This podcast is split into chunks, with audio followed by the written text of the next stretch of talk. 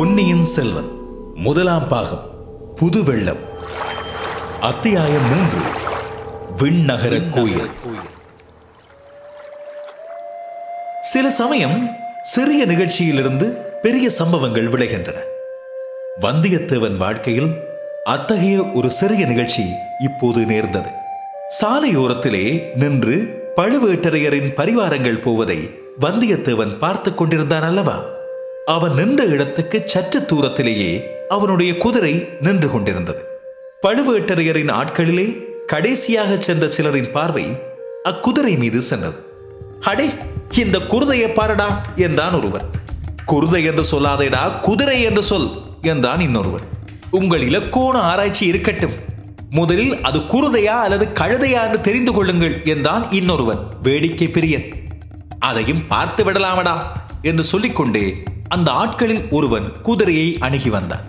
அதன் மேல் தாவி ஏற முயன்றான். ஏற பார்க்கிறவன் தன் எஜமானன் அல்ல என்பதை அந்த அறிவு கூர்மையுள்ள குதிரை தெரிந்து கொண்டது.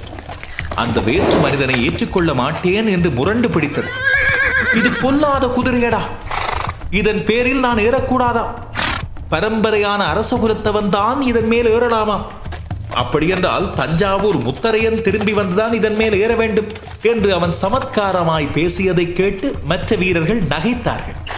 ஏனென்றால் தஞ்சாவூர் முத்தரையர் குலம் நசித்து போய் நூறு ஆண்டுகள் ஆகிவிட்டன இப்போது சோழர்களின் புலிக்கொடி தஞ்சாவூரில் பறந்து கொண்டிருந்தது. குதிரையின் எண்ணம் அவ்விதம் இருக்கலாம். ஆனால் என்னை கேட்டால் செத்துப்போன தஞ்சாவூர் முத்ததையனை காட்டிலும் உயிரோடு இருக்கிற தாண்டவராயனே மேலன்பேன் என்றான் மற்றொரு வீரன். தாண்டவராயா உன்னை ஏற்றுக்கொள்ள மறுக்கும் குதிரை நிஜ குதிரைதானா என்று பார்த்துவிடு. ஒருவேளை பெருமாளின் திருநாளுக்கு வந்த பொய்க்கால் குதிரையாயிருந்தாலும் இருக்கலாம் என்றான் மற்றொரு பரிகாச பிரியன். அதையும் சோதித்து பார்த்து விடுகிறேன் என்று சொல்லிக்கொண்டு குதிரை மீது ஏறப்போன தாண்டவராயன் அதனுடைய வாதை முறுக்கினான். ரோஷமுள்ள அக்குதிரை உடனே பின்னங்கால்களை நாலு தடவை விசிறி உதைத்துவிட்டு ஓட்டம் பிடித்தது. குருதை ஓடுகிறதா நிஜ குருதை தாரடா என்று அவ்வீரர்கள் கூச்சலிட்டு உய் உய் என்று கோஷித்து ஓடுகிற குதிரையை மேலும் விரட்டினார். குதிரை திருநாள் கூட்டத்துக்கிடையே புகுந்து ஓடிச்சு. ஜனங்கள் அதன் காலடியில் மிதிபடாமல் இருப்பதற்காக பரபரப்புடன் அங்கும் இங்கும் நகர்ந்து கொண்டார்கள். அப்படியும் அவர்களில் சிலர் உதைப்பட்டு விழுந்தார்கள். குதிரை நெறிகட்டு வெறி கொண்டு ஓடியது. இவ்வளவும் வந்தியத்தேவன் கண்ணெதிரே அதி சீக்கிரத்தில் நடந்துவிட்டன அவனுடைய முகத்தோற்றத்திலிருந்து குதிரை அவனுடைய குதிரை என்பதை ஆழ்வார்க்கடியான் கண்டுகொண்டான். பார்த்தாயா தம்பி அந்த பழுவூர் தடியர்கள் செய்த வேலையை? என்னிடம் நீ காட்ட வந்த வீரத்தை அவர்களிடம் காட்டுவதுதானே என்று குத்தி காட்டினான். வந்தியத்தேவனுக்கு ஆத்திரம் பொத்து கொண்டு வந்தது. எனினும் பல்லை கடித்துக் கொண்டு பொறுமையை கடைபிடித்தான் பழுவூர் வீரர்கள் பெருங்கூட்டமாயிருந்தனர். அவ்வளவு பேருடன் ஒரே சமயத்தில் சண்டைக்கு போவதில் பொருள் இல்லை. அவர்கள் இவருடன் சண்டை போடுவதற்காக காத்திருக்கவும் இல்லை. குதிரை ஓடியதை பார்த்து சிரித்துவிட்டு அவர்களும் விரைந்து மேலே நடந்தார்கள். குதிரை போன திசையை நோக்கி வந்தியத்தேவன் சென்றான். அது கொஞ்ச தூரம் ஓடிவிட்டு தானாகவே நின்றுவிடும் என்று அவனுக்கு தெரியும். ஆகையால் அதை பற்றி அவன் கவலைப்படவில்லை. பழுவேட்டரையரின் அகம்பாவம் பிடித்த ஆட்களுக்கு புத்தி கற்பிக்க வேண்டும் என்ற எண்ணம் அவன் உள்ளத்தில் அழுத்தமாக பதிந்தது. புளியந்தோப்புக்கு அப்பால் ஜன சஞ்சாரம் இல்லாத இடத்தில் குதிரை சோகமே வடிவாக நின்று கொண்டிருந்தது. வந்தியத்தேவன் அதன் அருகில் சென்றதும் குதிரை கனைத்தது. ஏன் என்னை விட்டு பிரிந்து இந்த சங்கடத்துக்கு உள்ளாக்கினாய்? என்று அந்த வாயில்லா பிராணி குறை கூறுவது போல் அதன் கனைப்பு துணித்தது வந்தியத்தேவன் அதன் முதுகை தட்டி சாந்தப்படுத்தலானான். பிறகு அதை திருப்பி அழைத்துக் கொண்டு சாலை பக்கம் நோக்கி வந்தான். திருவிழா கூட்டத்தில் இருந்தவர்கள் பலரும் அவனை பார்த்து இந்த முரட்டு குதிரையை ஏன் கூட்டத்தில் கொண்டு வந்தாய்? தம்பி எத்தனை பேரை அது உதைத்து தள்ளிவிட்டது? என்றார். இந்த பிள்ளை என்ன செய்வான்? குதிரைதான் என்ன செய்யும்? அந்த பழுவேட்டரையரின் முரட்டு ஆட்கள் அல்லவா இப்படி செய்து விட்டார்கள் என்று இரண்டொருவர் சமாதானம் சொன்னார்கள். ஆழ்வார்க்கடியான் இன்னமும் சாலையில் காத்து கொண்டு நின்றான். இதேதரா சனியன் இவன் நம்மை விடமாட்டான் போலிருக்கிறதே என்று எண்ணி வந்தியத்தேவன் முகத்தை சுளுக்கினான். தம்பி நீ எந்த பக்கம் போக போகிறாய்? என்று ஆழ்வார்க்கடியான் கேட்டான். நானா? கொஞ்சம் மேற்கு பக்கம் சென்று பிறகு தெற்கு பக்கம் திரும்பி சிறிது கிழக்கு பக்கம் வளைத்து கொண்டு போய் அப்புறம் தென்மேற்கு பக்கம் போவேன் என்றான் வந்தியத்தேவன். அதையெல்லாம் நான் கேட்கவில்லை. இன்று ராத்திரி எங்கே தங்குவாய் என்றுதான் கேட்டேன். நீ எதற்காக அதை கேட்கிறாய்? ஒருவேளை கடம்பூர் சம்புவரையர் அரண்மனையில் நீ தங்குவதாய் இருந்தால் எனக்கு அங்கே ஒரு வேலை இருக்கிறது. உனக்கு மந்திர தந்திரம் தெரியுமா என்ன? நான் கடம்பூர் அரண்மனைக்கு போகிறேன் என்பதை எப்படி அறிந்தாய்? இதில் என்ன அதிசயம்? இன்றைக்கு பல ஊர்களில் இருந்தும் பல விருந்தாளிகள் அங்கே வருகிறார்கள். பழுவேட்டரையரும் அவர் பரிவாரமும் அங்கேதான் போகிறார்கள். மெய்யாகவா என்று வந்தியத்தேவன் தன் வியப்பை வெளியிட்டான். மெய்யாகத்தான். அது உனக்கு தெரியாதா என்ன? யானை குதிரை பல்லக்கு பரிவட்டம் எல்லாம் கடம்பூர் அரண்மனையைச் சேர்ந்தவைதான்.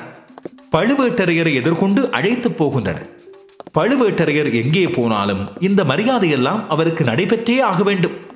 இதை கேட்ட வந்தியத்தேவன் மௌன யோசனையில் ஆழ்ந்தான். பழுவேட்டரையர் தங்குமிடத்தில் தானும் தங்குவதென்பது எளிதில் கிடைக்கக்கூடிய வாய்ப்பு அல்ல. அந்த மாபெரும் வீரருடன் பழக்கம் செய்து கொள்ள ஒரு சந்தர்ப்பம் கிடைத்தாலும் கிடைக்கலாம். ஆனால் அவருடைய முரட்டு பரிவாரங்களுடன் ஏற்பட்ட அனுபவம் இன்னும் அவனுக்கு கசந்து கொண்டிருந்தது. தம்பி எனக்கு ஒரு உதவி செய்வாயா? என்று ஆழ்வார்க்கடியான் இரக்கமான குரலில் கேட்டான். உனக்கு நான் செய்யக்கூடிய உதவி என்ன இருக்க முடியும்? இந்த பக்கத்துக்கே நான் புதியவன். உன்னால் முடியக்கூடிய காரியத்தையே தான் சொல்வேன். இன்றிரவு என்னை கடம்பூர் அரண்மனைக்கு அழைத்து கொண்டு போ. எதற்காக? அங்கே யாராவது வீர சைவர் வருகிறாரா? சிவன் பெரிய தெய்வமா? திருமால் பெரிய தெய்வமா? என்று விவாதித்து முடிவு கட்டப் போகிறீர்களா? இல்லை இல்லை. சண்டை பிடிப்பதே என் வேலை என்று நினைக்க வேண்டாம். இன்றிரவு கடம்பூர் மாளிகையில் பெரிய விருந்து நடைபெறும்.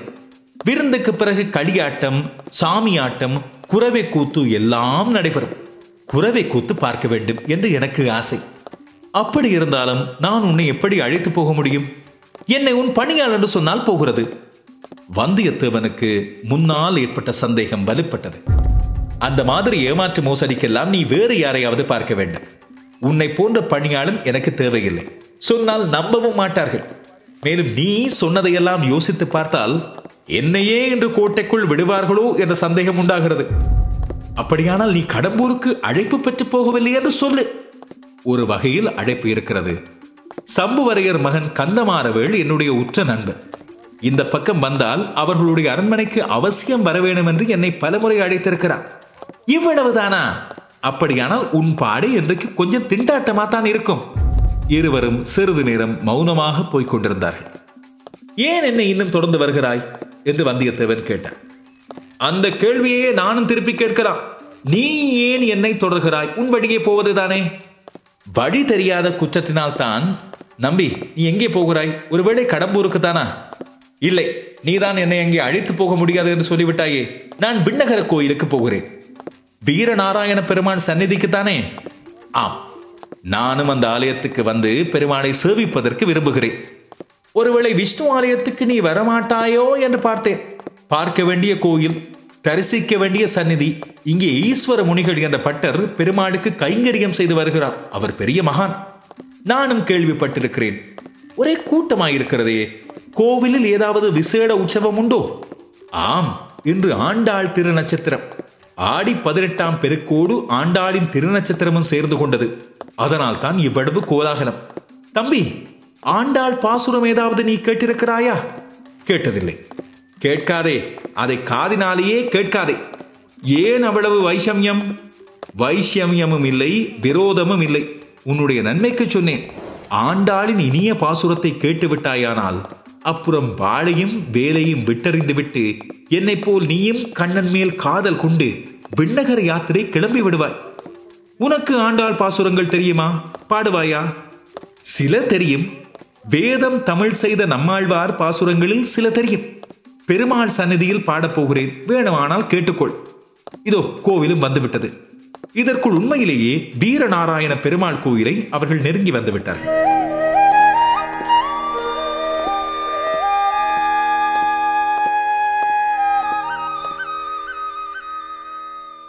விஜயாலய சோழனின் பேரனான முதற் பராந்தக சோழன் மதுரையும் ஈழமும் கொண்ட கோப்பரகேசரி என்ற பட்டம் பெற்றவன். சோழ பேரரசுக்கு அஸ்திவாரம் அமைத்தவன் அவனே. தில்லை சிற்றம்பலத்துக்கு அவன் பொன் கூரை வேய்ந்து சரித்திர புகழ் பெற்றவன். சோழ சிகாமணி சூரசிகாமணி முதலிய பல விருது பெயர்களோடு வீரநாராயணன் என்னும் சிறப்பு பெயரையும் அவன் கொண்டிருந்தான். பராந்தகனுடைய காலத்தில் வடக்கே இரட்டை மண்டலத்து ராஷ்டிரகூட மன்னர்கள் வலிமை பெற்று விளங்கினார் மானிய கீழத்திலிருந்து அவர்கள் படையெடுத்து வரக்கூடும் என்று பராந்தகன் எதிர்பார்த்தான்.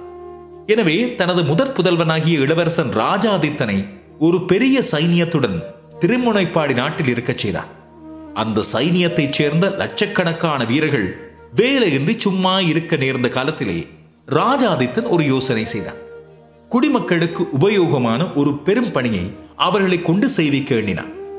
வடகாவேரி என்று பக்தர்களாலும் கொள்ளிடம் என்று மற்றவர்களாலும் அழைக்கப்பட்ட பெருநதியின் வழியாக அளவில்லாத வெள்ள நீர் ஓடி வீணை கடலில் கலந்து கொண்டிருந்தது. அதில் ஒரு பகுதியை பயன்படுத்த எண்ணி தன் வசம் இருந்த வீரர்களை கொண்டு கடல் போன்ற விசாலமான ஏரி ஒன்றை அமைத்தான். அதை தன் அருமை தந்தையின் பெயரால் வீரநாராயண ஏரி என்று அழைத்தார் அதன் கரையில் வீரநாராயணபுரத்தை ஏற்படுத்தி அதில் ஒரு விண்ணகரையும் எடுத்தான். விஷ்ணு கிரகம் என்பது அந்நாளில் விண்ணகரம் என்று தமிழாக்கப்பட்டு வழங்கிற்று.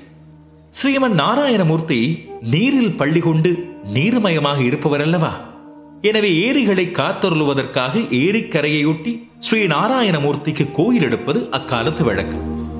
அதன்படி வீரநாராயணபுர விண்ணகரத்தில் வீரநாராயண பெருமாளை கோவில் கொண்டு எழுந்தருளச் செய்தார்.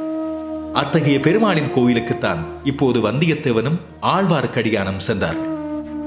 சந்நிதிக்கு வந்து நின்றதும் ஆழ்வார்க்கடியான் பாட ஆரம்பித்தார் ஆண்டாளின் பாசுரங்கள் சிலவற்றை பாடிய பிறகு நம்மாழ்வாரின் தமிழ் வேதத்திலிருந்து சில பாசுரங்களை பாடினான். பொலிக பொலிக பொலிக போயிற்று வல்லுயிர் சாபம். நலியும் நரகமும் நைந்த நமனுக்கிங்கு யாதும் ஒன்றுமில்லை. கலியும் கெடும் கண்டு கொள்மின் கடல் வண்ணன் பூதங்கள் மண்மேல். மலிய புகுந்து இசை பாடி ஆடி உழி தரக் கண்டோம். கண்டோம் கண்டோம் கண்டோம். கண்ணுக்கினியன கண்டோம். தொண்டீர் எல்லீரும் வாரீர். தொழுது தொழுது நின்றார்த்தும். வண்டார் தன்ன துழாயன் மாதவன் பூதங்கள் மண்மேல்.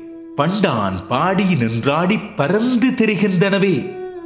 இவ்விதம் பாடி வந்தபோது ஆழ்வாருக்கடியானுடைய கண்களிலிருந்து கண்ணீர் பெருகி தாரை தாரையாய் அவன் கன்னத்தின் வழியாக வழிந்தோடியது.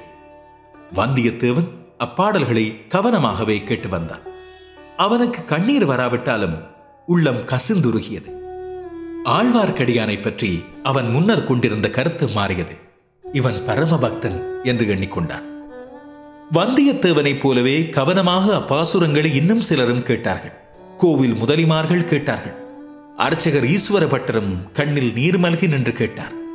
அவர் கருகில் நின்று கொண்டு அவருடைய இளம் புதல்வன் பால்மணம் மாறா பாலகன் ஒருவனும் கேட்டிருந்தான். ஆழ்வார்க்கடியான் பத்து பாசுரங்களை பாடிவிட்டு கலிவயல் தென்னை குருகூர் காரி மாறன் சடகோபன் ஒலி புகழ் ஆயிரத்து இப்பத்தும் உள்ளத்தை மாசருக்குமே என்று பாசுரத்தை முடித்தான். கேட்டிருந்த பட்டரின் குமாரனாகிய பாலகன் தன் தந்தையிடம் ஏதோ கூறினான். அவர் மல்கிய கண்ணீரை துடைத்துக் கொண்டு ஐயா குருகூர் சடகோவர் என்னும் நம்மாழ்வார் மொத்தம் ஆயிரம் பாடல்களை பாடியிருப்பதாக தெரிகிறதே அவ்வளவும் உமக்கு தெரியுமா? என்று கேட்டார் அடியேன் அவ்வளவு பாக்கியம் செய்யவில்லை. சில பத்துக்கள் தான் எனக்கு தெரியும் என்றான் ஆழ்வார்க்கடியான். தெரிந்த வரையில் இந்த பிள்ளைக்கு சொல்லிக் கொடுக்க வேணும் என்றார் ஈஸ்வர முனிகள். பின்னால் இந்த ஊர் பல பெருமைகளை அடையப் போகிறது. பால்வடிய முகத்தில் தேஜஸ் பொலிய நின்று நம்மாழ்வார் பாசுரங்களை கேட்ட பாலகன் வளர்ந்து நாதமுனிகள் என்ற திருநாமத்துடன் வைஷ்ணவ ஆச்சாரிய பரம்பரையில் முதலாவது ஆச்சாரியராக போகிறார். குருகூர் என்னும் ஆழ்வார் திருநகருக்கு சென்று வேதம் தமிழ் செய்த நம்மாழ்வாரின் ஆயிரம் பாசுரங்களையும் தேடிச் சேகரித்து வரப்போகிறார். அப்பாசுரங்களை அவருடைய சீடர்கள் இசையுடன் பாடி நாடெங்கும் பரப்பப் போகிறார்கள். நாதமுனிகள் பேரடாக அவதரிக்கப் போகும் ஆளவந்தார் பல அற்புதங்களை செய்தருளப் போகிறார். இந்த இருவரும் அவதரித்த சேத்திரத்தை தரிசிக்க உடையவராகிய ஸ்ரீ ராமானுஜரே ஒரு நாள் வரப்போகிறார். வரும்போது வீர நாராயண ஏரியையும் அதன் எழுபத்தி நான்கு கணவாய்களையும் பார்த்து அதிசயிக்கப் போகிறார்.